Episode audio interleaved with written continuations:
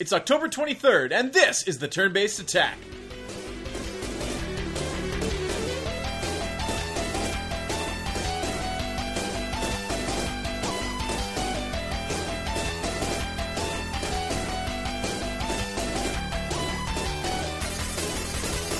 Welcome to Turn Based Attack, number 45. Your host this week, as every week, most weeks, uh, myself, Lee, and Rob is here. Yo, You got like a hair curtain thing going on. I mean, I'm, I, jo- I'm joined today by Robert Smith of The Cure. I need uh, need a haircut, but yeah, I need a new laptop. Uh, not only am I using the laptop nipple uh, to uh, to do what I have to do today because my mouse is broken, uh, the speakers are like blown out. Uh, so our playback sound is. Yeah, hopefully this sounds okay when it, whoever is listening to it. yeah. Hopefully, Hopefully it doesn't sounds sound- okay to them, 'cause it I'm sounds gonna like sound- trash I'm to gonna us. sound extra muffled. Yeah. now. So, uh, so what can we talk about this Well, Well, for you, that's normal, Rob. Uh, it, it's been a busy week for announcements. Not a lot of announcements, but quality announcements. uh, I mean, to, top quality now. it's it's going to be huge. Uh, so we have uh, gonna be good. Red Dead Redemption 2, uh, of course, was revealed this week, as was the Nintendo Switch trying to steal their thunder.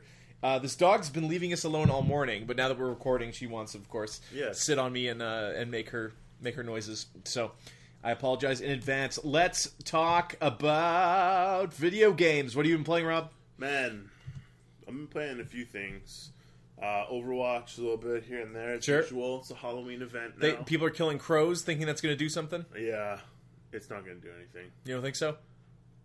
No. Okay. Um, yeah, the Halloween event's going on right now. It's, I think it's until November 11th. I think. Just like real Halloween. Yep. Uh, started October 10th, goes to November 11th. Yeah, that makes sense. Uh, aside from all that, I mean, I've been playing um, Dragon Age, still trying to platinum that guy. Just finished a big story mission this morning. Uh, Are you still in the hinterlands or whatever the hell? no, no, no.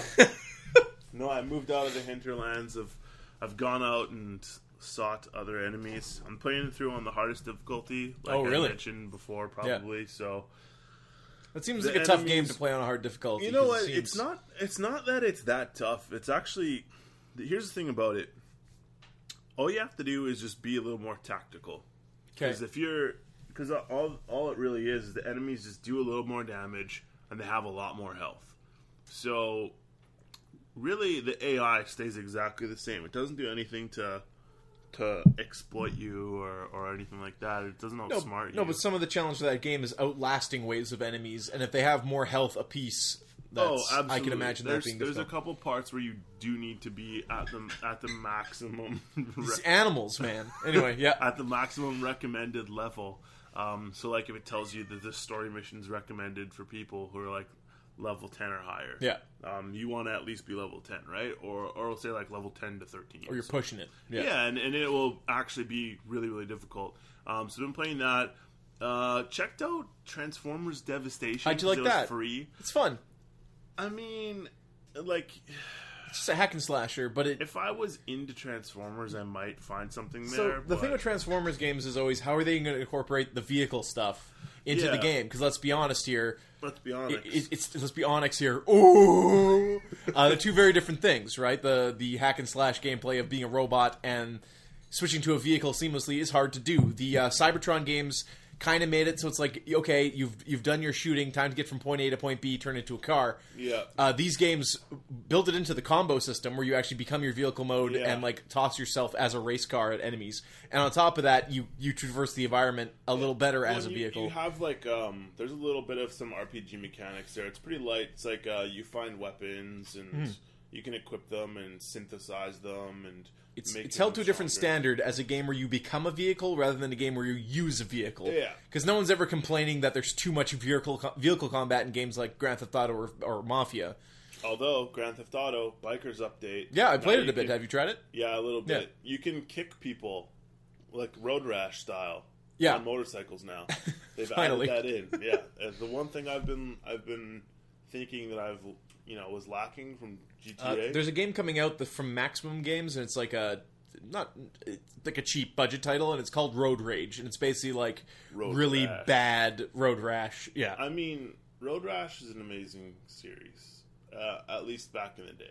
I don't know how it. Conceptually, Road Rash is amazing. It's pretty cool. In execution, uh, fun, but you know that there's a game that can come back. Absolutely. I hope so one day. But anyway, uh, yeah. So I've been playing that. Uh, aside from that, uh, you know, picked up Darkest Dungeon on console. Um, it's pretty good. Yeah. It's Darkest Dungeon. Actually, one thing I will say is um, with with Darkest Dungeon, I got on the Vita first. Um, Is it crossplay? can it is cross play, cross save, cross everything. So just buy it once and you're good. Yeah. Um, but the crazy thing about it is that they take the whole. So on the Vita, it handles like ass because basically the touch the touch uh, sensors on Yeah. the back it will switch which party member you're controlling. Um, And that's the only way to and do that's that? the only way to do it on the Vita. And if you're like me and you have somewhat larger hands, or even if you're just careless with where you're placing your hands or, or trying to be comfortable, you'll end up accidentally switching party Oh, members really? a lot. And that's super annoying when you're going through a dungeon.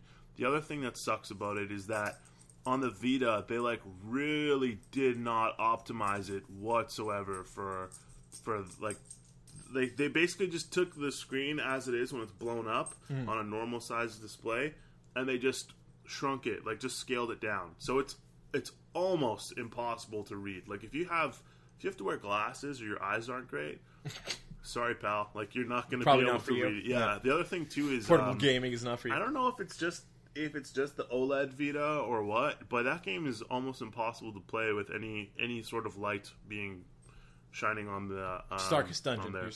I mean, it's right It- there in the mean, name. It's right there in the name. Absolutely, it is very dark, but it's it's crazy dark. Like it's almost unplayable in in any room that has Interesting. light. Yeah, it's crazy. I was trying to play it on a car ride back from Fargo, and um, couldn't do it. Couldn't. I could barely tell what was going on. First Um. I tried. I moved it. I moved on to the console version. The screen's too glossy. I, I can't read it with the sunlight bouncing off of it. Uh, Yeah, no, I, I played on console for a little bit. It's a it handles a little more smoothly, um, but honestly, the PC version is the best version. Uh, they also announced they're coming out with a expansion pack, uh, DLC expansion. A paid DLC. I don't know. Okay. I can't remember. I hope I hope not, but I'd be okay with it if it is, as long as the price is right. If it's Nintendo pricing, uh, uh, W- w- Nothing's Nintendo pricing. Um, speaking they're of, charging like two dollars a, a track on Theatrhythm or whatever. yeah, no Fire like, Emblem maps like seven dollars. Fifteen ninety nine for like two maps in Fire Emblem. Get Oh, out yeah. of here. In any case, aside from that, um, when I got here, you showed me the PlayStation VR. I did. Super weird. Is that how we're gonna bridge? we might as well talk Yeah. about it because what All have right. I been playing? Uh, so I did get a PlayStation VR. I don't know where I was at on buying a PlayStation VR last time we had a podcast. Yeah. Probably very likely I was absolutely against it. I think you were. Um, but it's me. Uh, I Yeah, think that's all I have to say. So uh, we got throw away money. That's right, like- just whipping it, yeah, into the furnace like the Joker. Uh, so uh, we got the PlayStation VR. We have a myriad of games to play. Yeah. Uh, this morning, let's talk about what you played, so we can talk So, about our joint experiences, ta- I'll talk. I'll start with the stuff I didn't like. Uh, the as anyone should yeah, when trying to talk should. up Yeah. something they enjoyed. Yeah. Um, the game that we were just playing, the Yeah. PlayStation Scat. Worlds. That was that was VR Worlds. VR, yeah, yeah, VR which I did kind of advise against playing, but Yeah. you insisted. So it's a first party though, right? That's uh, okay. So let's preface this by saying the the, the hardware uh, Yeah. is is solid. The the headset is good. solid. The controllers work. All that stuff is fine. The issue comes with the software. Yeah. In uh, in which certain games will drift or lose tracking altogether. And you know we're sitting in a living room and it's daytime. It's not the idea. There's a mirror on the wall. It's not ideal. Uh, but you played some games obviously where the tracking was pretty Spot solid on, yeah. all the way through Job Simulator, uh, Harmonix Music VR, and then you go and play VR Worlds or any Sony thing, and your your vision's constantly drifting, uh, and and back and forth, and it it it di- disconnects you from the immersion of the experience, and it's all Sony games. Uh, so f- you know you were playing VR Worlds, you were playing Scavengers Odyssey there, and it was con- your vision was constantly drifting. Yeah. And in a game where you're supposed to aim and shoot by looking at things with your head, it's disorienting. I mean- Uh, Until Dawn does it uh, horribly. Like the first time I played Until Dawn, the tracking was fine. Every subsequent time I've, I've hooked somebody into Rush of Blood, uh, that that thing starts drifting, and it's not the case with other games. Thumper, uh, Job Simulator, all these other games uh, don't experience any of that. So I don't know what's going on, Sony. Well, I think it's because the other games have been, they got it unlocked because they're cross. They're not just They've been around, right? Yeah. yeah, they've been around for a So- little bit. So here's the thing. Let, us compare all the three headsets because now they are available. You have the Rift, you have the Vive, and you have the PlayStation VR. The PlayStation VR is by and large the easiest to get a hold of, the cheapest to buy from the ground up. Uh, even if you you have to buy a PS4 to do that. Uh, and it has functionality with the Xbox One and PC as far as the cinematic view is concerned, which is basically simulates you being in a dark room with a giant TV on the wall So, Um, which you can play all of your games that way. There's no head tracking. It's again, you're just looking at a screen, and there's no depth. Meaning, if you're playing that on anything bigger than the small setting, I dare you not to get sick. Basically, at this point, no matter how ironclad you think your stomach is. But let's talk about the VR games, which is what it's about. Uh, did you feel nauseated at all playing any of those games, other than disoriented?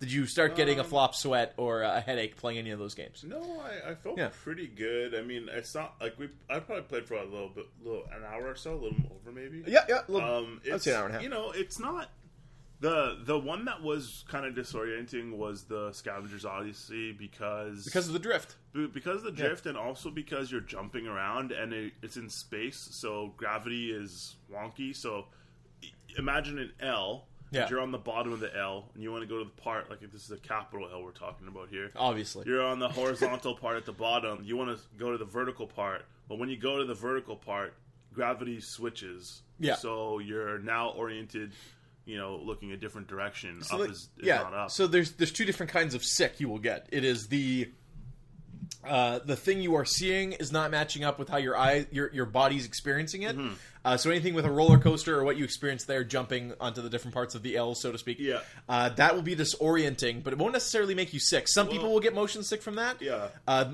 th- more more or less than likely, the thing is going to be like I said, it's the depth of field. So if you're using cinematic mode and playing something where uh, moving a stick is moving your view or jumping, you get a weird sense of vertigo.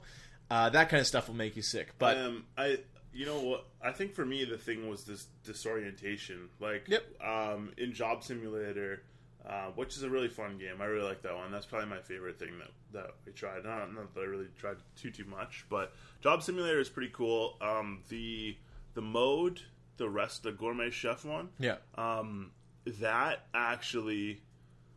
When well, I that, was, you did have it set. I you- mean, you it wasn't met- it mucked wasn't- with the settings. Yeah, it wasn't so. properly calibrated for for. No, and that was when your fault. Was, yeah, when I was goofing around. You're like, I it think. I'm taller than this. I'm like, uh, it's fine. And you're like, yeah, I'm gonna click this button. and then Rob played through uh, Gourmet Chef as a seven foot tall. Uh, he played Shaq basically. Yeah, basically, if Shaq Yeah. was in it. Uh, but either way, Eggs and bakey, um, wakey wakey. I went and the the crazy part about the gourmet chef. What is uh, the crazy part about the Gourmet Chef? It's it, it it feels. I felt claustrophobic. I felt like I was stuck in this little like four foot by four foot space, and I'm and I'm huge. So I'm sitting here just like, man. I, I feel like I'm gonna bump into like a closet, like you know how there's a pantry to your left. I thought I was gonna hit it, um, and I was I was worried about that. So, I mean, that's what was disorienting to me was was that you know y- you're you're so like Yeah. the things that you're seeing aren't physically there, So- but because you're immersed, they feel like they're yeah, about when to you be have there. when you have a VR. uh, and people come over, and you obviously want to show it to them. There's there's some joy to be derived from like, hey, have you never tried this before? Try this shit. I'm just gonna watch you Yeah. uh, and take my pants off over here. No, uh, uh, part of it is seeing how people react to a virtual world, trying to steady themselves on a counter that isn't there, uh, or if they're Yeah. you know if they're if they're knelt down trying to steady themselves and stand up on a table. That just is simply Yeah. that stuff's all fun. Yeah, uh, as far as I'm pretty concerned. crazy. It's just really disorienting. Uh, but it's but like that's speaks to the immersion of the game, right? Yeah. If if you could, if it was. Um, Well, they, like you didn't try any horror experiences, but that's exactly it. Is the, Man, the sense of dread where things are up in your Yeah. face Yeah. uh, that aren't really there, obviously. Yeah. So you played our Harmonix Music VR, which I feel is for twenty dollars uh, a pretty standard VR experience that has a lot of cool I mean, stuff. It was neat. I liked that little mode with the uh, the robot guy and Yeah. the, Uh, so there's there's four modes in that. Uh, there's the beach, which is yeah, you listen to music. You can load music onto a flash drive, all your own music, and uh, basically there's a beach which is going to uh, have different effects and react to the music you are playing, and you yeah, basically like just sit there and take it in. visualizer. Um, the trip mode is exactly that, but a little more psychedelic. Then there's the easel where you can draw and paint and have some fun. Uh, and then the dance where you're interacting with these uh, these characters in VR, and you can make them dance and do loops to the beat. Yeah. uh, and it's it's all really cool experience. That's usually what I start people with. Um, Job Simulator, I feel, yeah, has been around. It released earlier this year with the Vive, Yeah. uh, and it's just it's tight. It's a tight VR experience, Oh, fun. uh, and very simple because basically all you have is the grab mechanic, and that's all it really needs. Yeah. Uh, and the way they uh, use different things in your environment and all the different things you can do, and if you can think about it, you can kind of do it in that game. Yeah. Uh, is very neat. The free the sandbox they give you is uh, phenomenal in in I, Job I Simulator. liked the job simulator the most out of what I had played. Um, I would really, I really liked the mechanic one. Uh, the mechanic game is actually pretty fun. Yeah. I, I you were role playing. Oh, dude. You were talking to all the robots. yeah, it was I a little my concerning. Name was Vinny. I was a yeah, mechanic. I didn't know your name was Vinny. That was uh, that was a character choice Yeah. you made yourself. Yeah, actually, it, it totally was. Uh, there's uh, Charlie, the yeah, taxi driver, and the whole thing kind of has a, uh, an air of comedy to it, uh, not unlike a Valve yeah, game would. Yeah, let's say. exactly. It, it was a fun experience. I I, I liked it. Um, And then you played. Uh, you fin- you finished off with the VR worlds in the yeah, in the scammers. yeah. Yeah. I played the Luge game too for Yeah, oh, that's right. Of Luge and that So stuff. yeah, let's talk about that. VR Worlds is a standalone game at 50, that that thing we just popped in is Yeah. 50, it comes with the launch bundle, but it's a fifty dollar game. Wow. And if all the games were eh? solid, so be it. But that drift is in every game on that disc. Yeah. Uh, and furthermore, uh, in Until Dawn: Rush of Blood, which is also like a second party or first party Sony game, if you want to think of it that way, also experiences that. So Sony's got some work to do on the software side of things. Uh, but yeah, anything you can download off the PSN store, more stuff's being added all the time because as you know, some early Vive, some early Oculus games are good to go on PSVR. Like compatibility wise, we're good to go. It's a matter of time before someone cracks the thing and it's compatible on PC with Vive and Oculus games. Uh, and at a certain point, you know, all that stuff was locked down. Oculus had its own store and wasn't allowing you to use the Oculus for Vive games, et cetera, et cetera. Uh, that's all becoming more open as as time goes Yeah. on. So, uh, as far as a headset, you know, is PlayStation VR third place? In many aspects, it is, especially considering that Sony is going to have a filter for everything that appears on the PSN that is compatible with their VR headset. Uh, that could also mean some quality control, but it also means you don't have access to the best part of VR, which, as you mentioned earlier, Rob, is some of the indie stuff and the messed up stuff people are making, like Doom VR and like guys are making Quake in VR, and like it's it's it works And- and it's perfect, and there's head tracking. That stuff's not going to show up on Uh, PlayStation. Porn in VR. Uh, I mean, that's on PlayStation, so you're- Already? you're good. Really? Well, so their browser will block porno, Right. uh, but if you load porno onto a flash drive, they Oh, yeah. updated their media player, so, you you- are good to go, friend. Um, there's also um, Kids, you're good to go, kids. no, there's there's a lot of goofy stuff that that is out on like PC that uh, is indie, um, like different like the, the fortune teller one and uh, Well, a lot of it is short time experiences too, Yeah, and that's the thing that Sony has to be really careful with is Job Simulator. Yeah. How expensive do you think Job Simulator is? thirty four ninety nine. Forty bucks. You're very close. Yeah, yeah. I yeah. could see that. Uh, I mean, it's it's but it's not like a full. Uh, it's See, it's that, so if you played through all four job simulator jobs and you did all the missions, there's overarching there's an overarching story. Like you actually, pl- it takes two hours to beat each of them. To be completely honest with you, Okay. and it feels like a complete VR experience where you accomplish something. Not many games have that, or if they do have that, it's a half hour experience. Yeah, that's what I'm saying. Uh, right? Is you're paying for just like a throwaway experience. You're not paying for a story or really. But kinda- but it goes back to how long of an experience do you want in VR? Do you want something that is longer than a movie? Like, do you want to be strapped into that thing for that long? Uh, like people are like, oh, Fallout and Sky. It's like, yeah, that's all great, but how? Like, it's it's intense. Let's put it that way. Playing a game in VR is you, you're feeling it more. It's as Yeah. more of a toll on you as it's it's hard to describe. Uh, It- everybody it should is- try it out It though. is more of a yeah. I would I would say that everyone should try it just so that they have an idea Yeah. as to whether or not they like it. And you know, for me, my preferred way of gaming is still going to be on a TV with a controller in my Yep. hand. But hey, I mean, maybe that Nintendo Switch could uh, there it is. make me So change. PlayStation VR gives you uh, for relatively, uh, you know, if you spend your money properly uh, when you get this thing. You, you saw in that folder I had, I had a ton of stuff. There's a demo disc that comes with it. Failing that, you can download the demo disc. And PlayStation was very smart in that it's not you're going to the store and downloading three or six different demos. It's all in one. It's in a hub. Uh, so either you pop in the disc or you download it, but there's a like at least a few dozen demos just in one hub in one lobby, uh, which is really really smart uh, of them to do. So there's there's a compliment on the PlayStation VR. Uh, again, in Canada, it's 550 for just the headset. You're going to need the wands for most games. You're going to need the camera. The launch bundle comes with a cassette of wands and the new camera, which you can see on top there. Uh, the old PlayStation 4 camera was, of course, the square one. Yeah, I this have new one that comes with a stand and is much smaller and easier to use. You know. Well, because of the stand. Uh, yes, so you could buy a separate stand, I think, for the first camera or whatever. Uh, and all that stuff is solid. Uh, hooking it up, it has a weird little baby PlayStation it comes with, which is a processing box. Um, and you know, with the way they announced this stuff and the the, chrono- the chronological order in which it's coming out, you came in here today thinking, I thought PlayStation VR only worked on the Yeah, I PlayStation thought 4 it Pro. only worked on on the Yeah. Pro. And why wouldn't you think that? Because what else is the Pro for? And That's it turns out said- nothing. That's what I asked Yeah, you. yeah. I was like, well, what's the point of getting the Pro then? You said, well, I don't know. I don't know. Really. I don't know. Unless And you have a I'm like- 4K TV and you don't have already have a PS4. I'm like, I don't know. You're like, oh, extra processing power. I'm like, that's great, but what does that mean for me? Like, Mm-hmm. as the as a user, the end user, Yeah, as a the consumer. final user, the, end yeah. user, when I go and, and load yeah. up Skyrim, does it is it better? does it Yeah. is it look prettier? Is it faster? Is it smoother? Like, what what advantage do I have in getting a Pro other than some hard drive space and Yeah. a bigger PlayStation Mm-hmm. and with rounded edges? You know. Ye- exactly. I, I have nothing more to say on I, it. I'm just like confused about it, and and I thought that the Pro was only exclusive to it, so that's why I was like, I was like, man, this guy must have. It's a rich man's game. Shelled out well, the Pro's dough. not out. The Pro's not out until Right? Remembrance Day. week? Yeah. No, Yeah. a couple weeks. Two couple weeks? weeks still. More. More. Three. Three?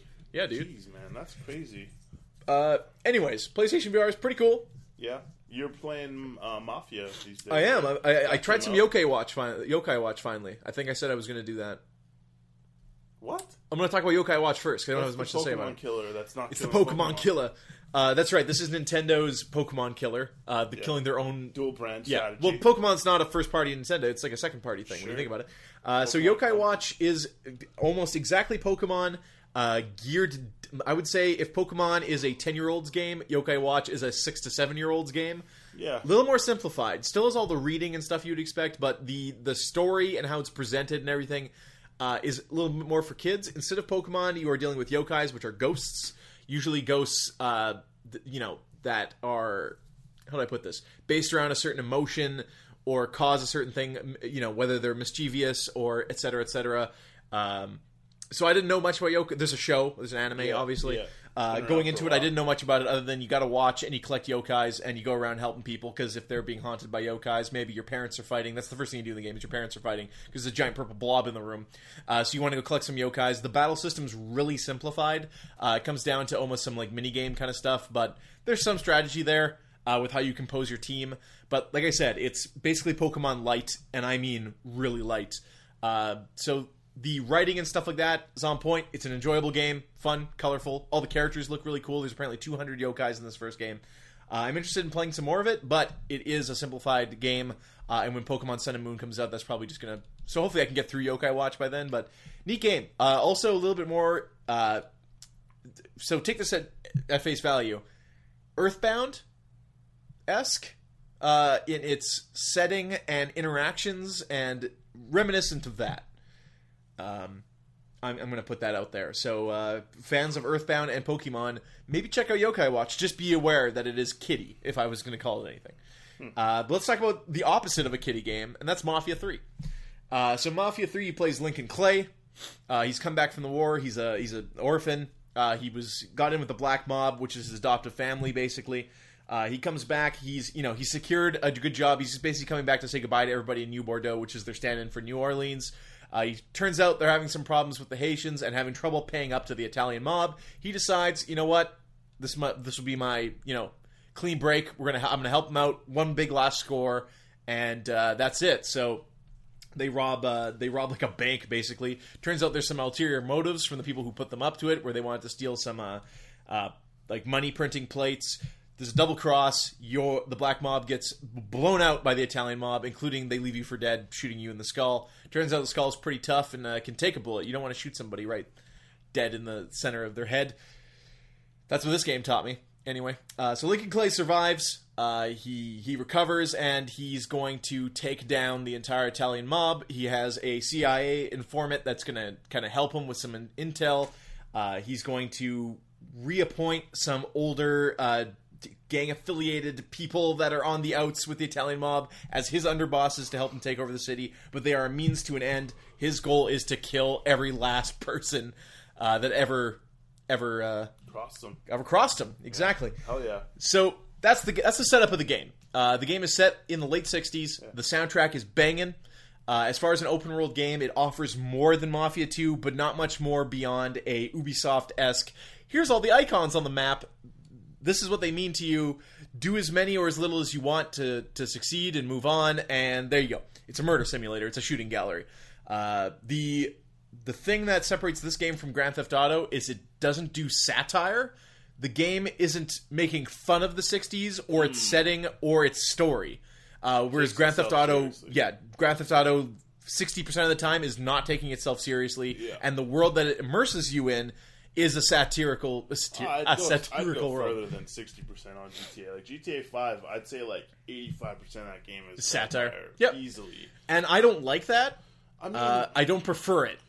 like yeah. look, GTA Four had the perfect balance, I think, for for satire versus taking itself seriously. While still feeling like a grimy crime yeah, game. yeah, yeah, yeah. And GTA Five just went hard on the satire for sure. Um, Mafia interests me a lot, but I'm like, I'm sit, I sat here and watched you play it for a little bit, and I'm like, man, for for eighty bucks, like I I want to buy That's just it, but I'm yeah. just like eighty bucks, and like there's. I want, I want to get that. I want to get XCOM. We got Final Fantasy right around the corner. Yep. That's Skyrim's two coming out. hundred dollars right there, man. Yep.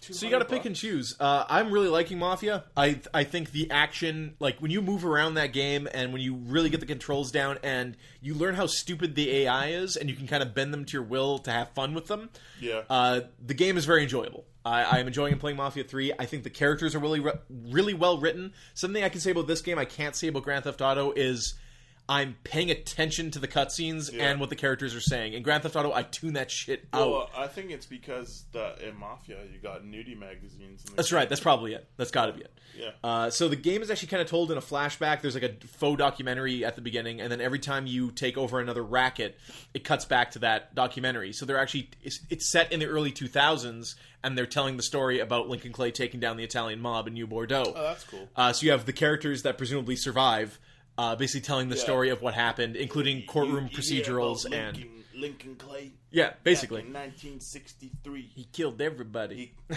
walked in and got shot in the head.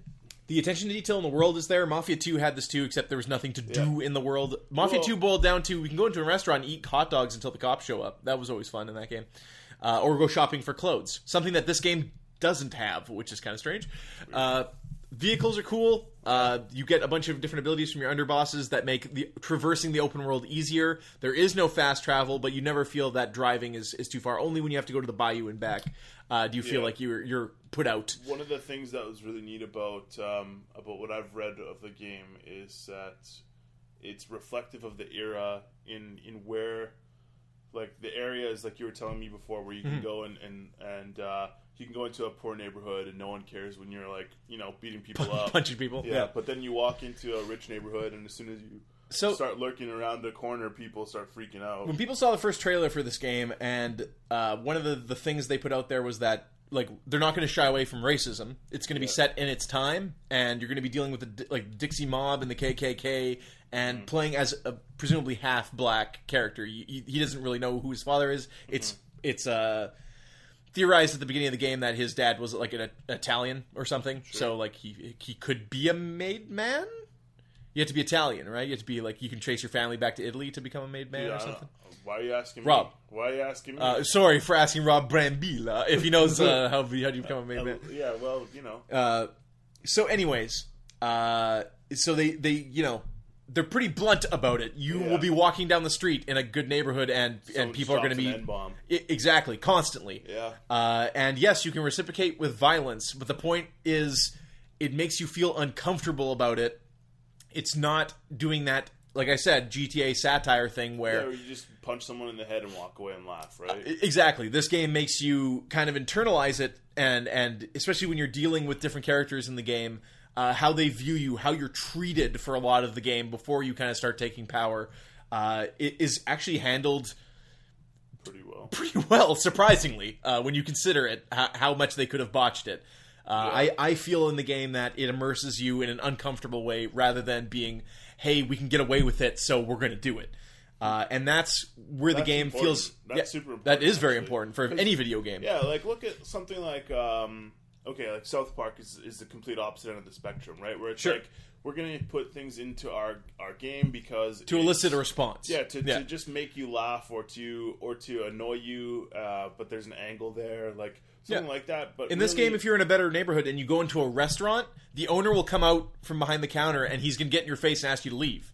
He'll he'll straight up tell you no color's allowed, and you're like, Yeah. oh, oh, yeah, oh, oh, my oh. god, and that's Yeah. messed up. Like, I mean, obviously, you and I being uh, white white men in the in the pasty, 2000s, and also not living in 1968. Yeah, in the 2000s here, we're we're pretty comfortable as far as as life goes. But there's people who even still today obviously have uh, those types of issues. Um, Yeah. with with You're not expecting a video, an open world video game to be like, I'm going to walk into this building, and they allow you to walk into the building, but then the way the AI characters Yeah. react to you, it's very, it's it's very neat. It's Well, what they've accomplished is very neat. Yeah, and that's cool because it, like you said, uh, well, going back to like immersion being Mm-hmm. important, um, it it changes your mindset as the player. Yep. Of course, if you're allowing yourself to be immersed. In Well, it, it, it, but- it builds a richer world. And like my my comparison for this game, and it's not just because of the licensed soundtrack, but Vice City is the best comparison I can put you, where you almost start to memorize the map. The map's not so big that you don't know your way around, uh, and you know the way they uh, they do the GPS. You know, it's on your map and it shows you the line of where you're supposed to go to. Yeah. But if you're just looking at the street, it pops up street signs that tell you to go straight or take a right, uh, etc. cetera, et cetera. You have a pretty good selection of guns in this game. Like I said, it is a shooting gallery. The shooting is really straightforward and violent. Uh, you're knifing people in the head constantly. You're choking them out. You're punching people in the face. sounds like my Saturday afternoon. Absolutely. so- Uh, the, I, I'm really enjoying the game. I think Mafia 3 scratches an yeah. itch, but it does nothing to f- to further the open world genre. Uh, cool. so know what you're getting into with that one. Yeah, Uh, I'm really enjoying it. I'm. I want to play it a lot, but I just don't want to buy it. So we'll see Yeah. what happens in the future if it drops in price, or, So, or if There's two there's two open world games that are came out this year that I was interested in playing. Mm-hmm. One I got more and more hyped for before it came out, and one I couldn't be less hyped for now, and it's Watch Dogs 2. Watch Dogs Yeah. 2, and I'm going back to that satire thing. They're looking like they're going 100% satire, and it none nothing is taken seriously in that game based on what the gameplay and stuff I've seen of it, Man, and that's really disappointing. I mean, Because if you made a game like Watch Dogs and took it 100% seriously, down to every every character being believable and you doing some heinous like terroristic stuff with with the computers, that could be re- terroristic.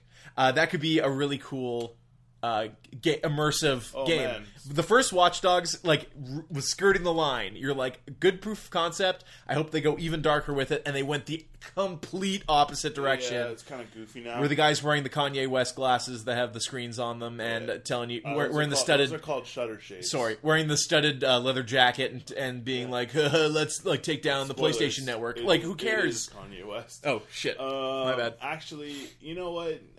First of all, I thought you were talking about Sleeping Dogs. No, R.I.P. Sleeping Dogs is amazing, Sleeping and Dogs, R.I.P. because those yeah. guys just got shut down. Studio. So R.I.P. Rough. Uh, anyways, so Watch Dogs One was I think the coolest part about it for me was the ending. yep, Um, that was the part that had the most impact on me as a, as a player because you're at the end of the game you have to make a decision that is an uncomfortable one to make uh, if you're invested in it and you know however how you handle that decision is up to you as the player but uh, uh, it kind of disappoints me to hear So- that they're going in this direction where it's hard hard So Mafia's got a cool mechanic that I didn't even talk about, where your underbosses will get jealous of one another and start to demand things or expect a certain thing from you. So you got three guys, uh, two guys and a, a girl with you, uh, Cassandra, Vito, and uh, Burke. I forget Dan. What's his first name? Something Burke. Anyway, he's the uh, Irish guy. Basically, as you assign areas of the city to them, uh, there's a cutscene where you guys all meet up in a like a plantation in the bayou, and you know if you're not if you're not giving someone land or rackets to take over, they'll let you know about it. And eventually, I believe in that game, if you ignore someone enough, they become an enemy to you, and you actually have to go take care of them. Uh, and Lincoln Clay makes it very clear that these people are not his friends; they are a means to an end. He can't run the city and kill the mob at the same time. These are people he can somewhat trust to keep things going and, and kicking back money to him because taking down the mob, as he said, it's going to be an expensive endeavor. Yeah. Those Molotov cocktails don't come cheap, bro. Um, so if you look at something like you just said, that decision at the end of Watch Dogs, you look at Grand Theft Auto 4, which tracks your relationship with two characters, and that decides on who gets murdered at the end, be it your cousin Roman or your love interest, uh, Patrick's sister. I forget her name. Um, I can't remember. so there's that. And then Grand Theft Auto 5 tries to have that same thing, where as Franklin, you need to spoilers, I guess, for Grand Theft Auto 5, you have to decide if you kill Michael or Trevor, or you let them in on what's being told to you and you go kill the FBI informant or whatever the hell. Yeah. Uh, but you don't care because Michael and Trevor are both terrible characters, in my opinion. I mean, I saved them both. I So did liked- I, because liked- why wouldn't you? yeah, I liked them as like as a story. I liked GTA Five, but Michael and Trevor are characters that perfectly fit that that game. Franklin was my favorite character in that game because he felt most like a GTA protagonist, going from rags to riches and being just kind of a normal guy. Michael and Trevor were unbelievable characters were, like, in an un- unbelievable story. yeah, like a, like super like turning the dial up to eleven for both of them, right? Yeah. Um, Could you more not speak into the microphone? sorry. um, but yeah, so so yeah, I, I feel like um, for sure, you know, that they that Michael and and uh, Trevor are are definitely like they're they're kind of throwaway characters in a Absolutely. way, right? They they have obviously they have a personality, but it's weak, like like Michael's personality. Oh, you know, he's like a former bank robber. Yeah. who, like he has Who's some in like witness parts. protection, has a Yeah, wife and kids that are terrible and hate him, but Yeah. he's the most unidentifiable identifiable character. Like Yeah. who who's like, oh, Michael really speaks to me. No. Right? or Trevor. It's like Well, like who- Trevor speaks to you because you're Yeah. crazy, a serial killer or something, dude. Like, Yeah. it's it, I don't know. I I couldn't really. I liked. I thought it was a fine enough game. It's like a summer blockbuster, right? Sure. It's not you. You don't. You're not playing it for the deep, immersive story. You're playing it for the gameplay, for the shooting gallery, for the goofy kind of stuff. I guess. I mean, some everyone has a different take on it, but This kind of started like I'd say Red Dead Redemption One was Rockstar's start of I don't know eh, like I don't know if GTA Four was such a success that they started to get such big heads, but the writing in Red Dead Redemption started to feel like they are very full of themselves and they think every line of dialogue they put in this thing is super important and they think their satire of the early like America in the cowboyan days reflects now and they really want to get that across and at the cost of a coherent story that moves. There's parts of that game where you're like, is this the end of the game? Because it feels like it should be. When you kill that guy on the mountain there, when it when it like part of his old crew or whatever, and then you have to kill another guy, and then you go back to living on the farm with your son and teaching him how to do farming stuff, and then the finale of that game happens in Red Dead Redemption, and I you're never- like, never what the it. hell kind of story structure is this? I This never finished Red Dead Redemption. I got tired Okay. of it. I'm like partway through the game, I was like, man, Grand Theft Auto Five felt that same way, where you're like, where is this going? What to what end is any Yeah. of this? Uh, that other games didn't have. Mafia 3 feels like it's driving somewhere. You have a clear set of goals. If you get bored at completing those goals before the end, that's on you. But at least you know it's leading somewhere and it feels like it's building. Grand Theft Auto 5 had none of that. Uh, so I, I'm giving the accolade to Mafia 3 for making an immersive world, taking its story and characters seriously, uh, and that's going to go way further uh, than, than what Watch Dogs 2 is going to do later this year. So. Um, I Yeah. hear you. I hear Yeah. you. and I think that's enough ranting about uh, open world games. But uh, we, we, you know, like I said, not a lot of news to talk about this week, but but really poignant, uh, important news, things we've been waiting to be revealed for a long time. Before we get to the news, Rob, let's talk about the video games coming out because this uh, this next Tuesday here is actually one of the biggest release dates. Hit me with it. Uh, I- not not like the as far as quality is concerned, but uh, as far as quantity. is concerned. All right, let's hear it. Uh, so just recently, uh, before this weekend started, and of course here we are recording on a Sunday morning, which is the best time to play VR. Sunday morning, first thing, Yeah. wake up, smoke your the biggest bowl of weed you can, no, Yeah. uh, and then just get down to it, get down to business. Anyway, let's talk about video games. Battlefield One doing very well for itself, reviewing nine out of ten on average on Metacritic, uh, which is a long. It's come a long way because if you remember Battlefield Four, people were firing guns at each other and they weren't hitting anything. So Yeah. this is very nice. Yeah, Battlefield 4 got pooped on. Be- before uh, Q4 rolled around, I put Battlefield 1 as the FPS experience of this year, Titanfall 2 beyond that, and then COD in a distant third. Um, COD seems desperate. Activision's doing that thing uh, where now suddenly zombies is in this game. This is the year that would have skipped zombies. Uh, this is the first time Infinity Ward has put zombies in their game. That campaign, I'm sure, is going to be a solid action experience, I mean, but they're, they're enlisting a whole bunch of celebrities from UFC fighters to Game of Thrones Yeah. guy. So Activision's going to Activision. They're throwing money around to Yeah. make this a success instead Yeah. of just giving people what they want, which EA is now cornered. They have a futuristic with uh you know shooter with all that comes with that in Titanfall, which is coming out this Tuesday, Yep. and then they just released the war shooter in uh, World War One war shooter, mind you, taking some liberties, of course, with a- accuracy. mean- uh, but you have 64 player bouts, multiplayer bouts. Battlefield 1, people are having a Yeah. great time with this game. It looks fantastic. It plays fantastic. Good for you, EA, delivering, you know, going back to the well, so to speak, and delivering a uh, a great Battlefield Maybe game. you guys won't get that poop award or whatever it's called this time. Yeah, the poop, the poop award. Yeah, The one for the world's being- worst poop award The one for being that worst company or whatever. To work for it. Whatever the hell, yeah. Yeah.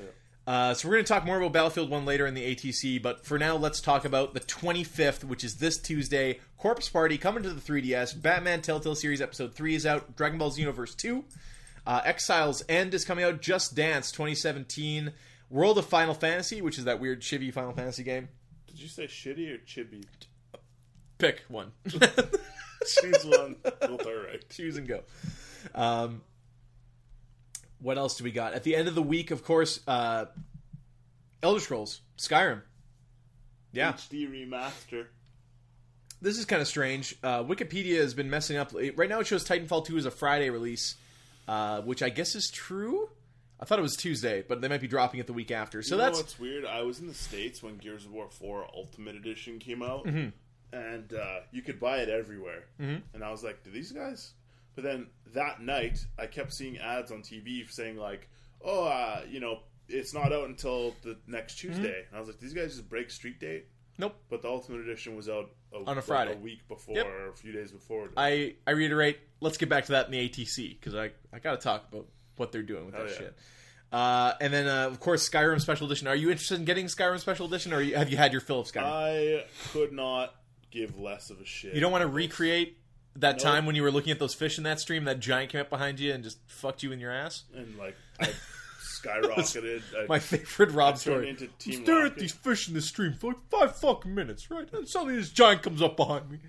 Uh, Why do I sound like fucking Vinny from Sopranos or whatever? Vinny from uh, Auto Mechanic Yeah, from uh, man, Job from Simulator. Job Simulator. Uh, okay, and then- yeah, and it's the- a little gasket here, the Potato Master 3000. Okay, let's go. And Hitman concludes with a Hokkaido, Japan level uh, on Halloween. They're putting it out on, on Monday. So Concludes. concludes. That's the fifth fifth map. It's not. It's not like the game is Fifth done. man. Fifth man. Hit hit fifth man.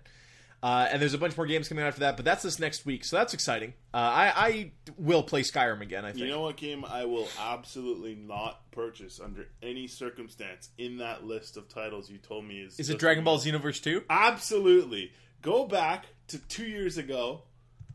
Uh-huh. Turn-based attack episode whatever. You, we were talking about how it wasn't When- working, and Dragon Ball Xenoverse 1 came out, and it was a piece of hot garbage. Anybody who likes Dragon Ball Xenoverse, you're fucking lying to yourself. That game sucks. at a certain point in this podcast, the swear uh, the swear switch got thrown, and we're just rolling with it. I'm, I hate that game. But My I heard room- I heard once you were playing that game, it My was my roommate loves that game. well. I heard the game is pretty cool. No, it's the same thing over and over and over and over and but over again. every video game that? it's basically just a 3D rip-off of like any 2D fighter that you could think of. It it's not good, man. There's no like uh and, and maybe it's just cuz that's what Dragon Ball Z is, but there's so many better a 3D ripoff of a 2D fighting no, game. there's like I mean the gameplay is stagnant because there's nothing to do other than just like combo energy blast, combo energy blast. I'm like, okay, dude, this is called Street Fighter, but you can just fly in, and destructible, somewhat destructible environments in this. That's great, but it, like that's pretty much what Dragon Ball Z was, I guess, right? It was a just some guys fighting, and then they charged mm-hmm. up a special move and shot it at each other. Are you trying to say that Dragon Ball is overrated, Rob? I mean, there's some Dragon Ball games that I really liked. They were around the time the Game Boy Advance, Nintendo DS era. The RPG ones were pretty good. Dragon Ball is really funny because it, conceptually, it boils down to either you make an RPG, Yeah, and however you want to handle fighting is fine, sure. or you make an action fighting game.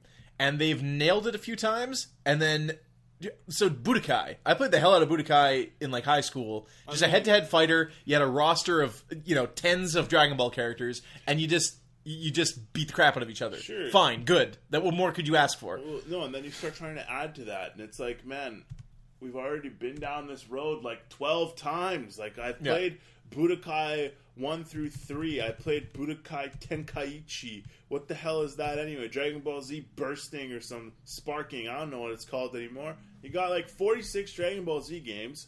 Forty of them are fighters, and they're all garbage. Fuck So there you go. those games, man. They're just a nightmare.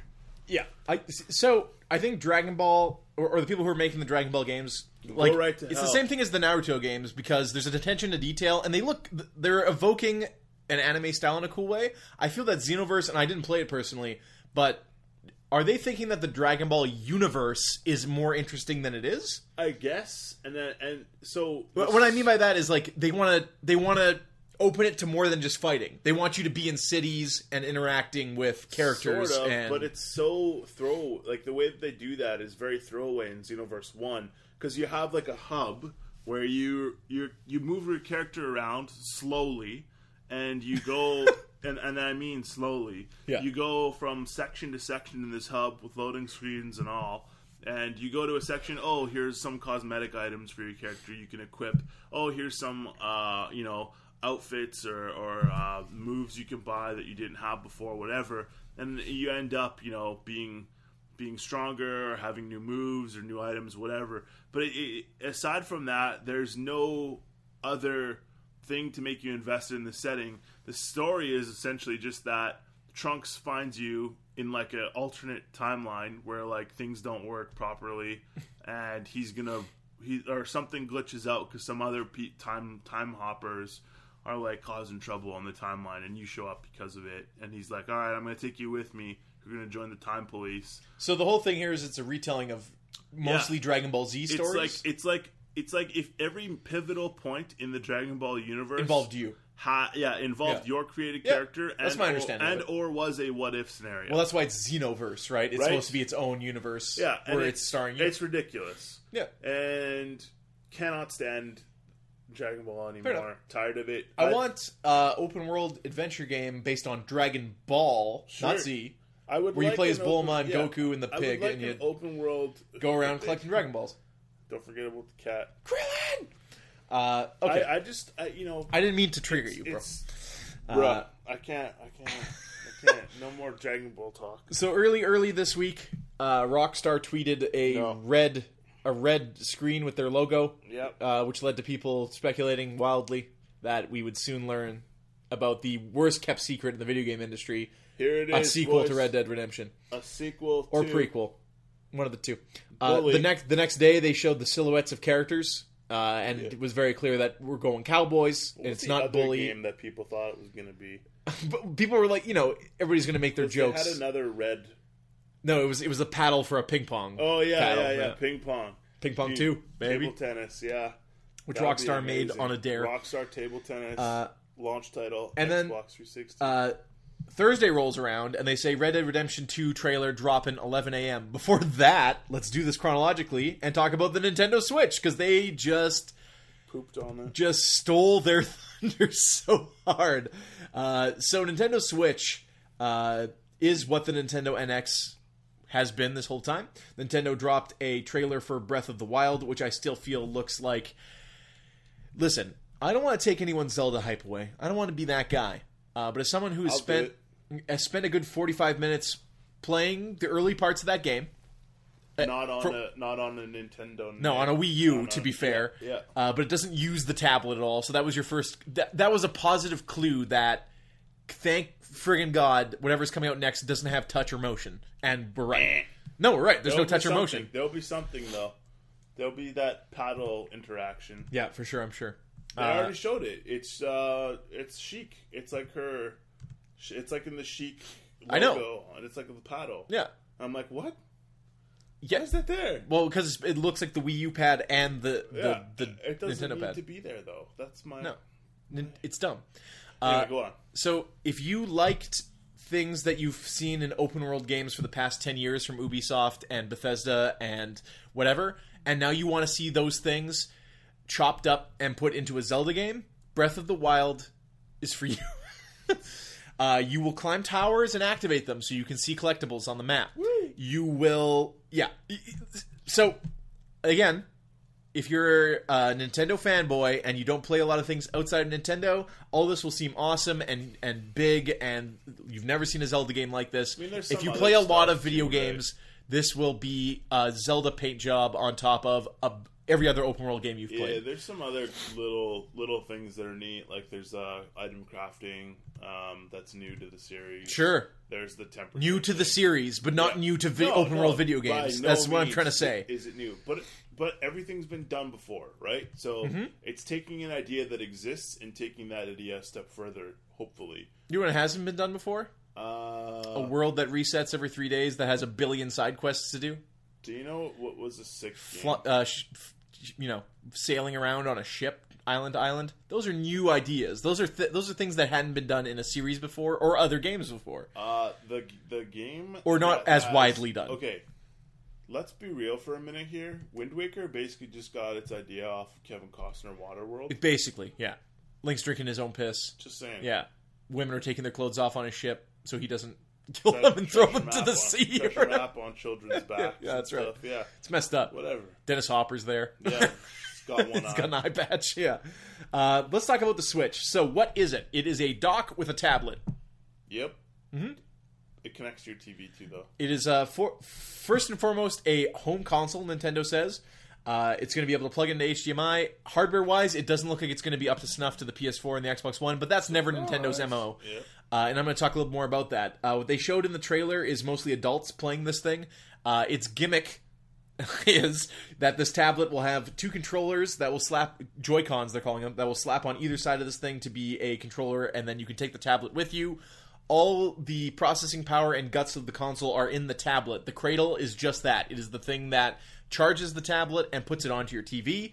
The idea is you can take this thing with you, and it becomes a home console that is portable. It's a it's a hybrid, So if Um, you really need to take a take a shit, or go smoke or or something. yeah, or whatever, you Take your game take with it, you. Take it with Yep. you. which was the dream of the Wii U, but it never worked because the the range wasn't good enough. Right now, they're putting the guts in the tablet. It takes game cards. Game cards are back, so we can uh, celebrate that. Woohoo! A flash cart is going to hold these games as well as a disc can, and also load load times. Think about it. How much stuff. faster are load times going to be on a flash cart versus a disc, uh, and how how the memory will work to hold to hold that data. I'm excited for that. That's cool. Uh, I'm also excited for the fact that these things click on, meaning that future games will probably have different Joy Cons. So you're playing a game that has its own Joy Con that slaps on the side of the controller, custom made for that game. That's a cool thing to think about. Yeah. The Pro controller is shown. Real big fishing six. Yeah. Can't wait for yeah. Uh, there's a Pro controller that looks like the best Pro controller Nintendo has put out since the GameCube controller. Let's be honest here. GameCube Uh, controller is kind of a piece of. Garbage. It's a piece of garbage, but it's better than everything they released since Yeah, then. True. Uh, th- when the GameCube controller is the example of a good controller, you have been you messed up the last decade of controllers, Nintendo. Uh, What do you mean C the C stick? yeah, the buttons are bigger. They lowered the one analog stick. They did right by the Pro controller. Fine, good, all good. Uh, another thing, these things can be detached and used kind of like a sideways Wiimote, so you can play multiplayer games in the back of your van while your buddy drives you to Fargo. I don't know what the hell. Uh, you, you know, if you're you're you're playing a party game and you see that your friends are hanging out on an adjacent rooftop and they're calling you over, you don't need to pause your game or turn it off and be social with your friends. You take your game with you, and then everybody on that rooftop can enjoy an eight-inch screen of action. Uh, and I think this is an awesome antithesis to Sony, where they're like. 4K. You're never gonna. You've never seen this many P's on a bigger TV. You've never seen this resolution before, and Nintendo's like, you will never have played games on a smaller screen before. I like the dichotomy of that. that mean- they are two companies moving in completely separate di- directions as far as the future I mean, of gaming Eight inches of action. is the name of this episode for sure. Uh, you know, I just think that the Wii and the NX and the Wii U and or Switch, whatever you're gonna call it, man, it's just like Nintendo. Like, just stop trying to do crazy things with hardware. Yeah. and just just deliver a good, rock solid first party experience. They showed a new Mario game in the trailer, Very briefly. presumably. Yeah. Yeah. People are theorizing that it's using Sonic assets, and I'd be like, that would be so get Sega involved. Let Nintendo do both games, but do a Mario with Sonic assets and a Sonic with Mario assets, and let's just get crazy. That would be too crazy, man. Yeah. I, I don't know what happened. That, that's like crossing streams. You can't do that. Total proton reverse or whatever. It's just man. Smash Brothers at that point, right? Yeah, basically. Uh, dogs and cats living together. Yeah. No, Uh, it's just you know I'm like I'm over Nintendo. Um, I've been over them for a long time. So though. it's niche, and this brings me to the thing they showed in the trailer, which was third-party games. yeah. Dude, when the Wii U launched, it launched with six to eight month old third party games, the worst versions of these games easily. Arkham City on the Wii U is the worst version of that game. Mass Effect 3 on the Wii U is the worst version Oh, of that game. that game. Darksiders, sure, whatever. Listen, Skyrim, they're showing Skyrim on this thing. Skyrim isn't even the most recent two Bethesda games. By the time this thing comes out, Yeah. Fallout 4 and Dishonored 2 will be the the the top the most recent two AAA Bethesda games. Even if this is Skyrim Special Edition, it's going to be the worst version of Skyrim Special Edition. I'm telling you that right now based on the hardware requirements of that game. It's coming out this Friday on PS4 and Xbox One. That's going to look pretty good, it's going to look even better on PC. You're going to tell me that in March that the Switch version of this game will even be relevant. They're showing NBA 2K17, which will have been out for seven months when this console hits, if that game is on this console. How long do you think your third party support is going to last other than ports? Like they have From Software listed. Okay, so are you getting Dark Souls 3 on the Nintendo Switch? Is it going to be the worst looking version of Dark Souls 3 released a year after the original game came out? That's unacceptable. What are you doing? Well, it pisses me off. It's a waste of time, and it pisses me off. Nintendo, stop spending money on doing these ports. Either hire from software to do a game just for Nintendo. That's what GameCube was about. Capcom, let's release the next three Resident Evil games exclusively on our console. Boom. Guess what? What did you get out of that? You got Resident Evil 4, which changed how that series was viewed for for year, made that put that series on the map. Before that, it was an uncontrollable mess that people had some affinity for because they played it when they were eight years old. and They thought not- it was cool. Let's not forget about Resident Evil Zero, the train Resident Evil. Yeah, with the the twelve year old cop trying to escort a ex con. Yeah, tattoo guy. Uh, the one that, yeah, exactly. Uh, th- that was the last generation where they tried to compete with the other two consoles hmm. on their level. You are no longer, since the Wii, that is clearly not something that you hold as a priority. So when the Wii U came out, when the Wii came out, when now this is coming out, your hardware is not going to keep up. By the time your console is out, it's outdated. So, what do you do? You Stop- just work on first party, man. Stop flirting with third party stuff. It's a waste of time. I get so upset when people are like, "Oh man, Skyrim on Nintendo?" Yeah, Skyrim's a fi- came out in 2011, dude, and the special edition will have come out six months before this console is out. Stop it. That's not a selling point of that game. The this console. The the selling point is launch with a Mario, launch with some kind of compatibility with your Wii U and 3DS stuff because it's not taking the physical media. Obviously, there's no disc drive on this thing. There's no 3DS drive on this thing. Is there going to be an add-on? Are you going to be able to plug in a disc drive? Are you going to be able to plug in a Super Game Boy to play your 3DS games? That would be really neat. That's an awesome selling feature of this console for sure. If that's where they're going with it, uh, I'm I'm cautiously optimistic on the fact that it's using a controller for most of the games they showed. I like that. I like my games to use a controller, not a bunch of bullshit gimmicks. Um, so we'll see, man. But that third party stuff always drives me up a wall when when Nintendo fans are like, finally, I can six years later play Skyrim on a Nintendo console. It's like, shut up. That's not why you're buying the console. If it is, you're an idiot. That was six years ago. Yeah, That's messed up. that it was that long ago. Yeah. Jesus. what happened? What happened to us? We're getting so old. Uh, anyway, I I got really uh really heated there. invested a little in that. I mean, really, the the Switch will have banging first party titles for sure, It- and, and that's that's Nintendo in a nutshell. Listen, what, First what's the best? fantastic. What is the best selling feature of a Nintendo console? It has Nintendo games. Yep. That's the beginning and end of why you buy a Nintendo console because those games are on average, like you said, eight eights to nines. Yeah, Absolutely. Unless it's like Wii Sports Resort. and UIPs, you'll like Splatoon, uh, Pikmin. These these well, Pikmin's not by any stretch of imagination an UIP. No. uh, but but stuff like that, uh, Nintendo does really well, and other other companies. Look at Sony's first party offerings. Other than Uncharted, I maintain that's and, and Ratchet and Clank. I maintain that Sony's first party stuff sucks. It's bad. Uncharted, Ratchet. What else do they have? I rest my case. They used to have Spyro. Last Guardian. Are you excited for Last Guardian? Are we just being pe- uh, the most pessimistic podcast of all even- time? I don't even care about Last Guardian, dude. That they lost me. Like the hype train just lost steam, like three years ago. Well, it's that, and like they have a one out of two track record. Right? It doesn't make any sense. I- Ico has not aged well. It was an awesome game conceptually when it came out. Shadow of the Colossus was also a great game when it came out. I love Shadow of the Colossus. That was Sure, unique. Was, I never want to go back and play it because I time- fear that the shortcomings of that game that I can remember will actually make it not Dude, replayable. the first time that I played Shadow of the Colossus, it blew my mind. I was just like, "What do you mean there aren't enemies except for these bosses? Yeah. Like that's crazy."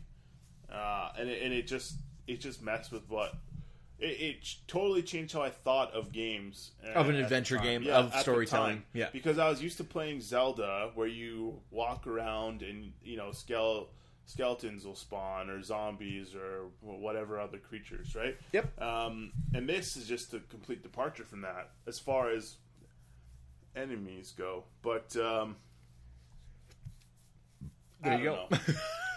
I don't know, man. I, I, I, I don't care about Last Guardian. I, I if it I hope it comes out and it like everyone's like it's a ten out of ten. You have Yeah. to play this game. It's Gran amazing. Turismo has been eclipsed. Forza is a better series than Gran Turismo easily, and they've split it into two. You have your Forza Motorsport for the sim racers, and you have Forza Horizon for your arca- arcade racing.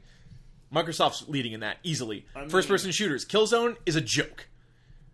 Oh yeah, It- that's the other IP. Killzone was never anywhere close to being a Halo killer, and they like, dude, I have completed every Killzone game that has come out. I played some for some reason. Remember when Shadowfall? I played Shadowfall on uh, launch. Microsoft's got Gears and it's got Halo. It's got third person shooting and first person shooting. The most recent Halo games suck as far as I'm concerned, but that's not the point. It's still better than Killzone. It's still snappier than Killzone. Uh, whatever. Uh, you know, not to make this a battle of the first parties, but the thing Sony has is its popularity and its ability to more easily secure Japanese exclusives and exclusive developers. That's what Sony has. That's why it's popular, and they went into this generation being for the gamers. Microsoft screwed that up. Otherwise, and the sales are proving it right now, they're about equal right now. Nintendo fits in, like we have already said, as a complete niche to this. Going forward, what the hell?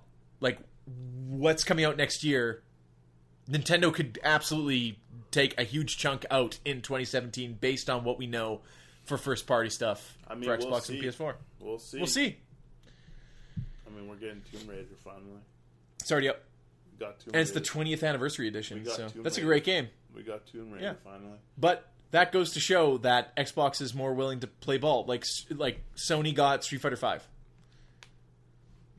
Okay, It- but it That's cool. but the identity of that game does not lie with Sony. It's like if that's the console it's on, I guess that's the console people are going to be playing it on. But I don't really associate Street Fighter with Sony yet.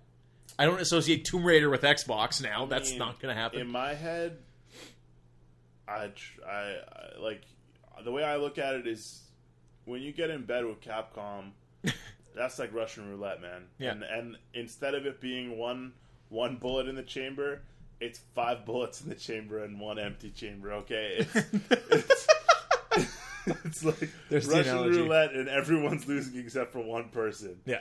Ugh, God, I Anyway, so to sum up, third party games are always going to be best on Sony and Microsoft for consoles or now. PC. Not always For the now. case though, because sometimes PC is utterly broken. Well, And PC first- doesn't have first party. First party stuff, as far as qu- quantity and quality, Nintendo's the way to go.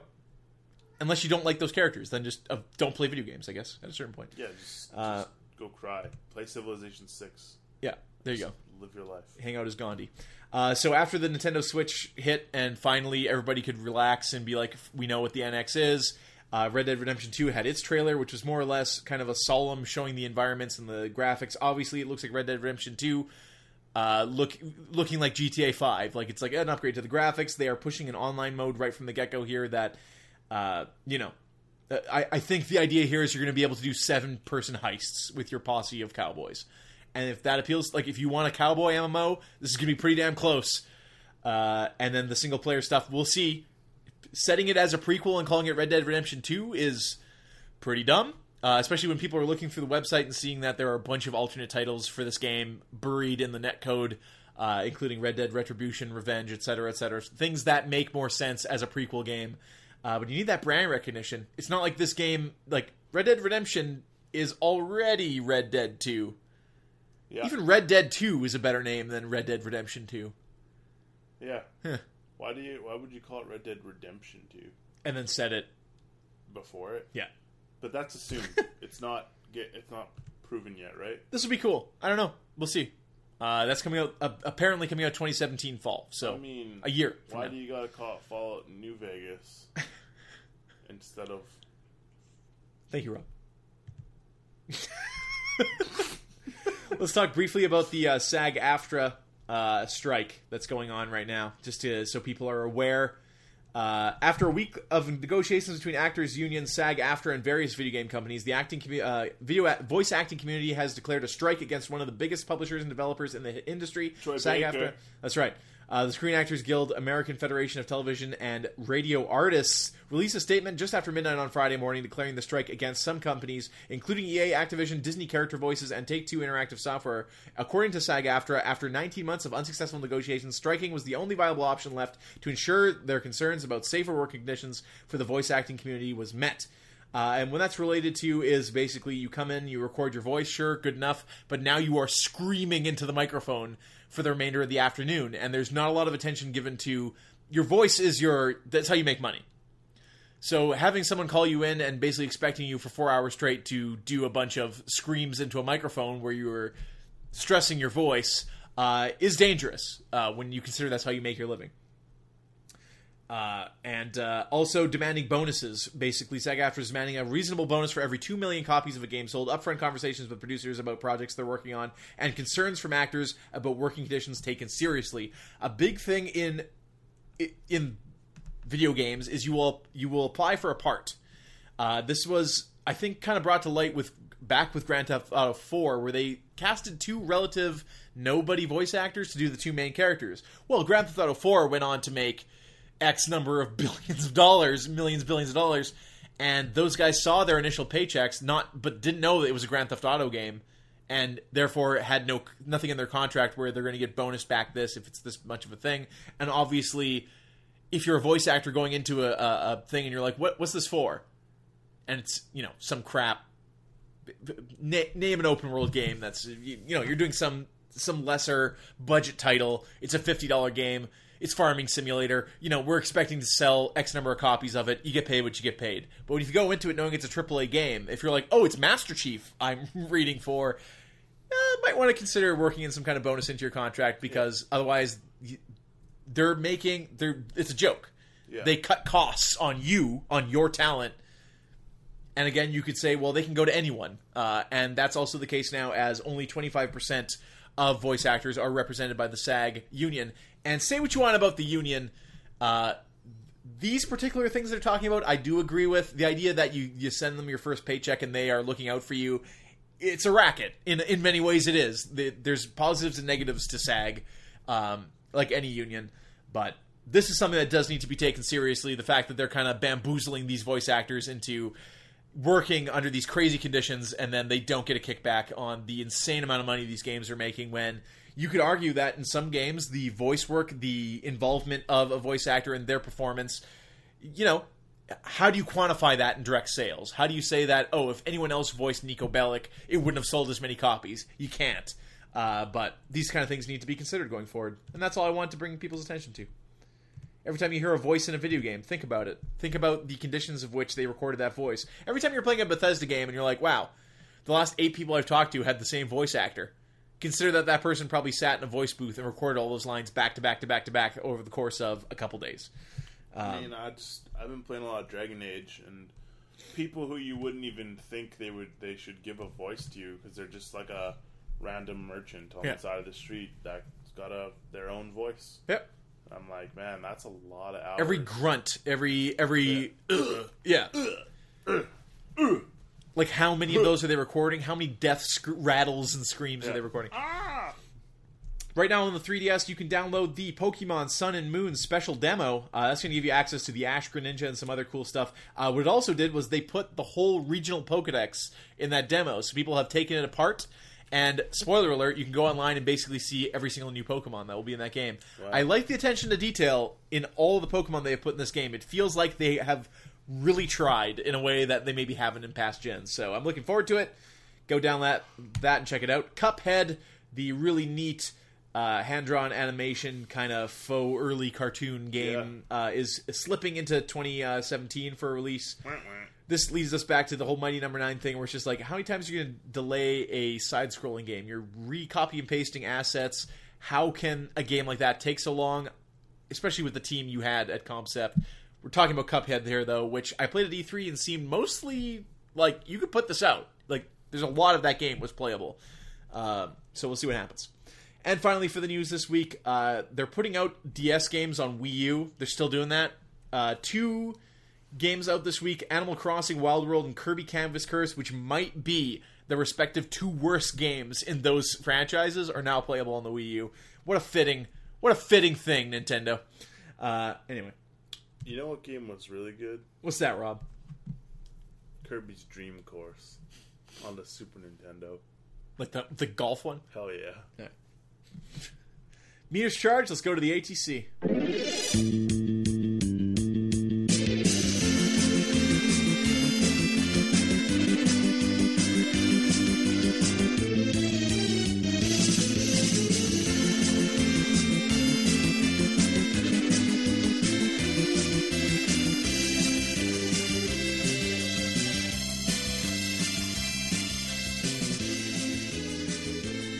One thing to talk about this week, and that's uh, going back to those Ultimate Editions and Deluxe Editions, because Battlefield had the same thing. Basically, on Tuesday, the 18th, Deluxe Which is Edition's the out. normal release day.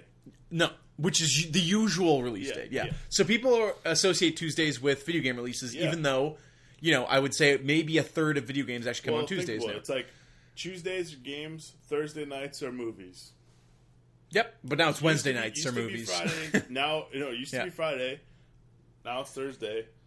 So they're trying to get. Uh, so there's like a an international like mandate. They're trying to get Friday to be a media release date. Like everything will come out Fridays, music, movies, and uh, Good and, luck getting and video games. On that. Uh, well, the other thing is, is also for as far as retail is concerned, is that things are closed on the weekend. So if something ends up being a big hit on a Friday, everybody's hands are tied until the following Monday, and that's real stupid. Plus, uh, the most in services or stat days are going to be on Fridays and Mondays. So Tuesday makes a lot of sense for a release date. But let's move away from that. Anyway, Battlefield One Deluxe Edition comes out on Tuesday. It's hundred bucks. Uh, it comes with some extra features, etc., etc., whatever. Screw it. Hundred dollars. Hundred bucks, ninety nine ninety nine Canada, in Canada. in Canada. So that would be eighty in the states. Uh, regular edition, sixty in the states, seventy nine ninety nine here in Canada. Comes out Friday. So if you pre-order this thing, and you, trust me, the Xbox and PSN are really good at burying the cheapest version on their store and making sure they're selling you the most expensive up front. You know, you'll be online. You'll pre-order your game uh, either at a retail store or online, and you know Tuesday you're used to that being your the game release date. You jump on your friends list and you see, oh man, Kevin, Justin, and Dick are all playing Battlefield One. Let's get in. Let's let's let's shoot some mofo's. And uh, no, they got the deluxe edition, so you got to wait three days arbitrarily. Just just hang out. Just wait. Just wait three days. Xbox is doing the same thing with the Ultimate Editions, except in their case, it's coming with you know it's fifty dollars more. It's one hundred and twenty nine ninety nine, uh, and you get your season pass or whatever it's going to be with that. Uh, and again, They also released the console yeah. uh, bundle. so you're, you're you're used to seeing games out on a Tuesday. You're on your Xbox One. Kevin, Justin, and Dick again playing some Gears of War Four. Let's get involved in that. Let's play some Horde mode. Hell yeah, motherfucker. Uh, well, you know, t- well, it's a little tight, so you you got the regular edition because you know that's all you need. It's not out until after the weekend, so find something else to do, buddy. This is a slippery slope uh, because you will eventually burn every consumer who regularly picks up games, let's say four times a year. These are big AAA games. These are the games that people are going to, if they casually pick up games, going to pick up. And now you're confusing them as to when the release date is. People, especially with the EA stuff, are going to think of Tuesday as a game release date, walk into a store, and be told to come back three days later.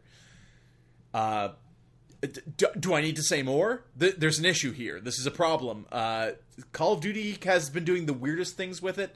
Uh, where they did that one year where they had the day zero launch, where it's like if Oh you pre-order God. the game, the game's out on a Monday. If you 2? no, uh, Advanced Warfare was Oh, the okay. was the one. Right, right. Um, it's very muddy. It makes it confusing for consumers, and it sours them to your product. And I've seen this all Q4, and it's it's not stopping now. There's more games that are doing this before the end of the year, and it's it's going to make a real mess for everybody involved. Oh, you want to talk about a real mess? Yeah. Here's what here's what I got to bring to the table. Okay. Square Enix Yeah. at it again. Squeenix. What they do the now? Fucking versions of Final Fantasy 15 that are coming out. It has something like 19 different ways to purchase it, and each Fifteen different ones. each whatever each way that you buy it gives you ex- gives you content that's different. So if you buy the uh, like blah blah blah edition and Mm-hmm. I get the whatever else edition, we're gonna have two different content experiences. There's stuff that's like um, prequel content or based off of content from previous Final Fantasy games that shows So- up in this. Let's talk about EA's online pass. If you remember that era, Yeah, I the do way remember the way that. they're doing it now is like a lot of games will have a day one edition. yeah 2K's good at this, and some other companies are, where it's just like it's a DLC code for extra shit that doesn't make you better at the game. Yeah. It's cosmetic or or throwaway or whatever, or right? throwaway or something you're going to use for the very beginning of the game and then stop using. That stuff's all fine. It's a bonus for buying the game new. Well, I understand I that. I think that's what the idea is with the squares. But to get all, if you are someone who cares about getting all No, of it, you- it's that's impossible. the best Yeah. part. You actually cannot get all of it because there's there's stuff that's exclusive to like GameStop Yeah. or exclusive to Amazon that even if you buy it there, you actually can't get the other content. So there's like, for example, if you go onto the Square Enix site and order the like Ultimate Edition of Final Fantasy 15, it has everything in it except for the stuff that's exclusive to Amazon. Yeah. Or Which you will uh, now not get unless you order a second copy of the game. Exactly. Yeah. So you're either going to need, need to make these supplemental purchases Mm-hmm. of all the additional DLC stuff if it's even available. So Batman. Arkham City was that, right? Because it had Yeah. like you pre-order here, you get this costume, you get you drink this Mountain Dew, you get this Yeah, costume, you do this. Yeah.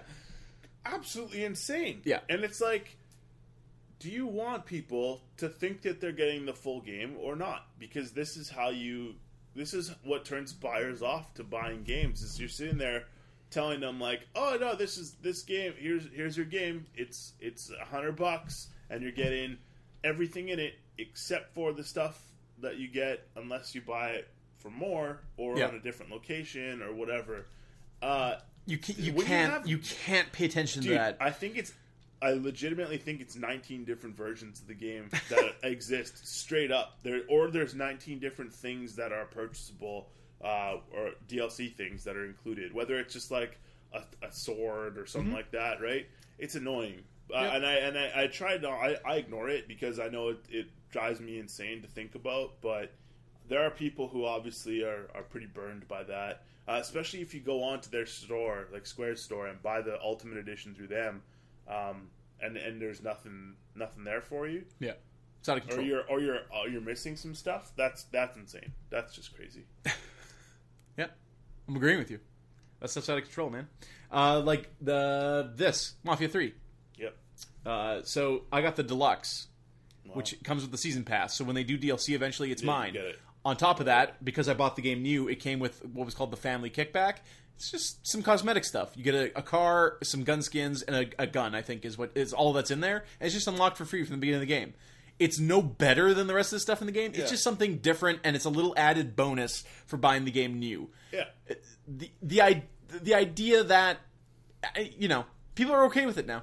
They're okay with paying money for cosmetic stuff. They're okay with it, it- will literally come down to eventually you will just pay real money for any asset in the game. Yep. Be like, I want this shotgun now. Well, you're supposed to unlock that closer to the end of the game because it's really overpowered. What if I have five dollars? Well, then it's yours, buddy.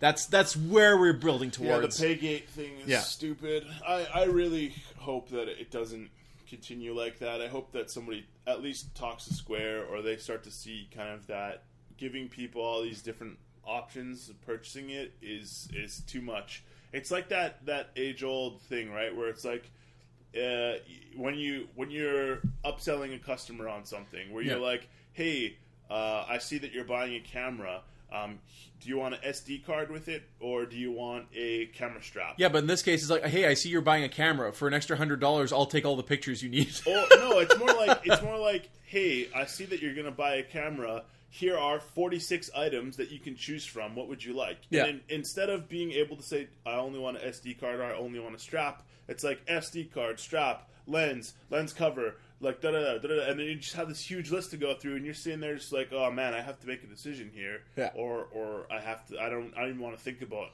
too many options, Hmm? and that's the problem with this. Is like, there's too many options. I'm just gonna go into the probably the Square Enix or not Square Enix. I'm probably gonna go into the PlayStation Store, buy it digitally for seventy nine dollars.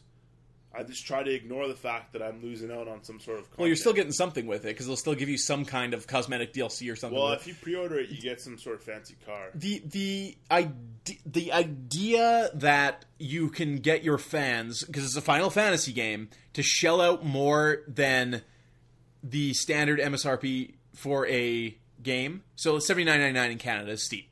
Yeah, The idea that someone will willingly go ahead and pay more than that based on what? yeah. It's a Final Fantasy game. That track record's real good. Like, what are you doing? It's not good lately. uh, these like all this stuff like give some of it away for free with the game make it consistent with no matter where you're buying the game and sell the rest of it cosmetically that money's still coming to you and you're giving people the option rather than making them think they need something up front that they do not mm-hmm. like wrestlers. like wrestlers like goldberg Dollar ninety nine. Get a new skin for. get a new So goldberg cold. get a new jacket for brock lesnar uh, is that your only atc That is. well i'm gonna open up this chest then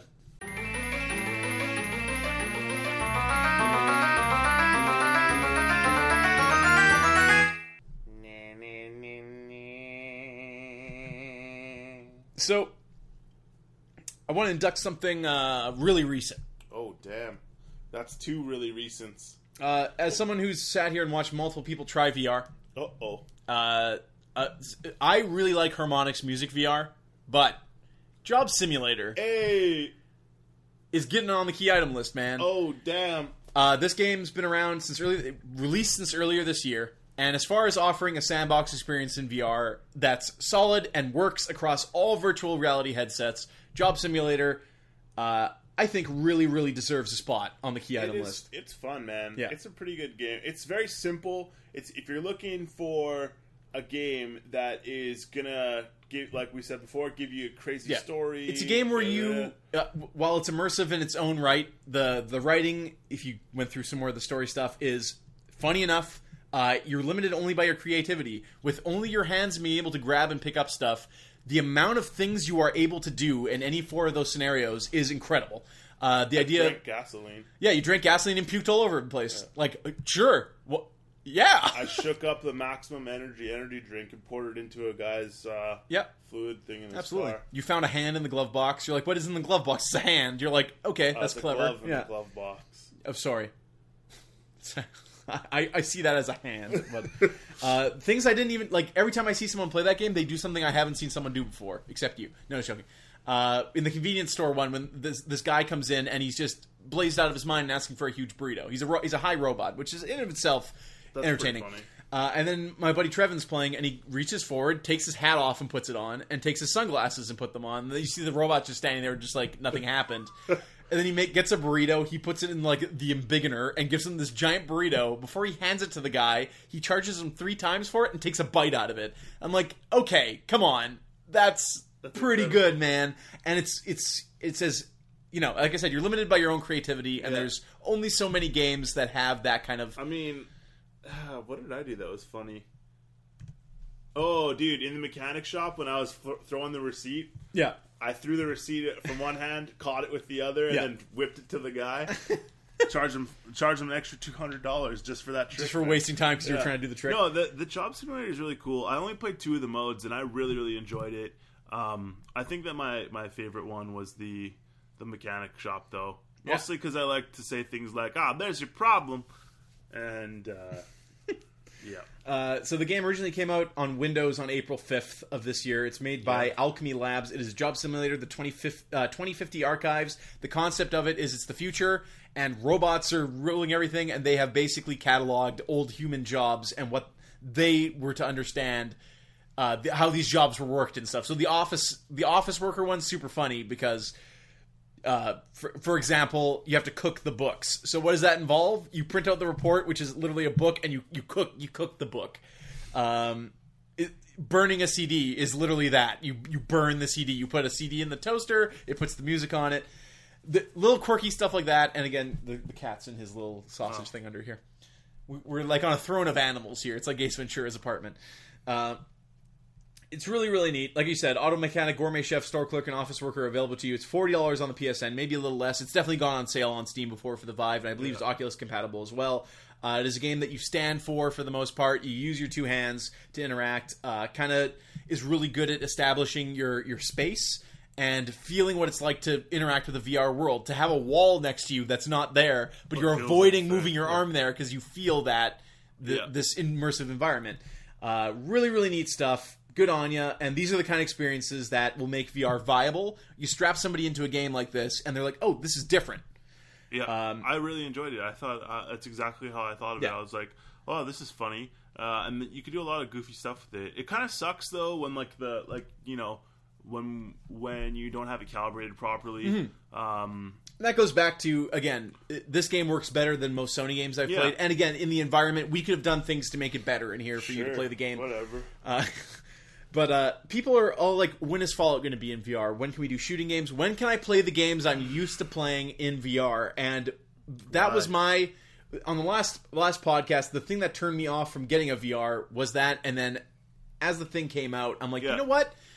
The reason to buy this is for the things I'm not expecting. Yeah. The Harmonix Music VR experiences, the things like Job Simulator, Oh, dude. uh, Until Dawn, Rush of Blood, when it works. Perfect analogy for this is when you go and see a movie that has 3D, but it's 3D that was added in in post production. yeah. Versus, and, it wasn't yeah. a movie created for 3D. So, Yeah. for example, it's like going to watch Avatar in 3D and being like, "Wow, this is crazy. 3D is all over the place in here, and it looks really like it's built into the movie. Yeah. It's supposed to be this way." And It's then going, to and, going and that way. watching Transformers in 3D, Yeah.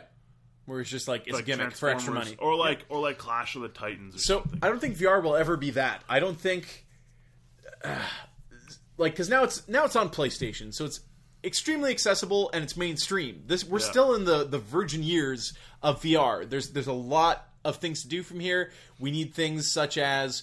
Uh, you know, the Vive offers a lot of community experiences where you're using a headset and you're talking to people and interacting.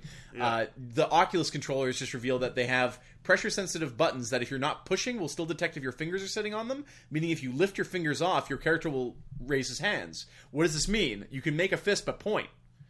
That's important. These are little things like this in a game like that, like being able to be in a VR experience. If me and you were both playing Job Simulator together, let's say, Yeah. I was doing one thing and you were doing another, being able to be like, oh, it's on the wall over there, and my character being able to point at the wall rather than you having no idea what I'm talking about. Yeah. Uh, being able to move around your environment in room VR and stuff like that, and, and you know we need to wireless HDMI. We have never needed wireless HDMI. Now, very viable. You need to be able to move around with your headset without having to worry about the cable that you can't see when you're wearing the headset. Um, these are all really really neat things that will come out over the next the progression of the next couple of years. Yeah. How they're able to integrate this original technology, like when will you need to buy a PlayStation VR 2 in this timeline? Uh, it is all very interesting conversations to have. But as of right now, our first VR game is Job Simulator. We're putting it in there in the key item. Uh, let it be known.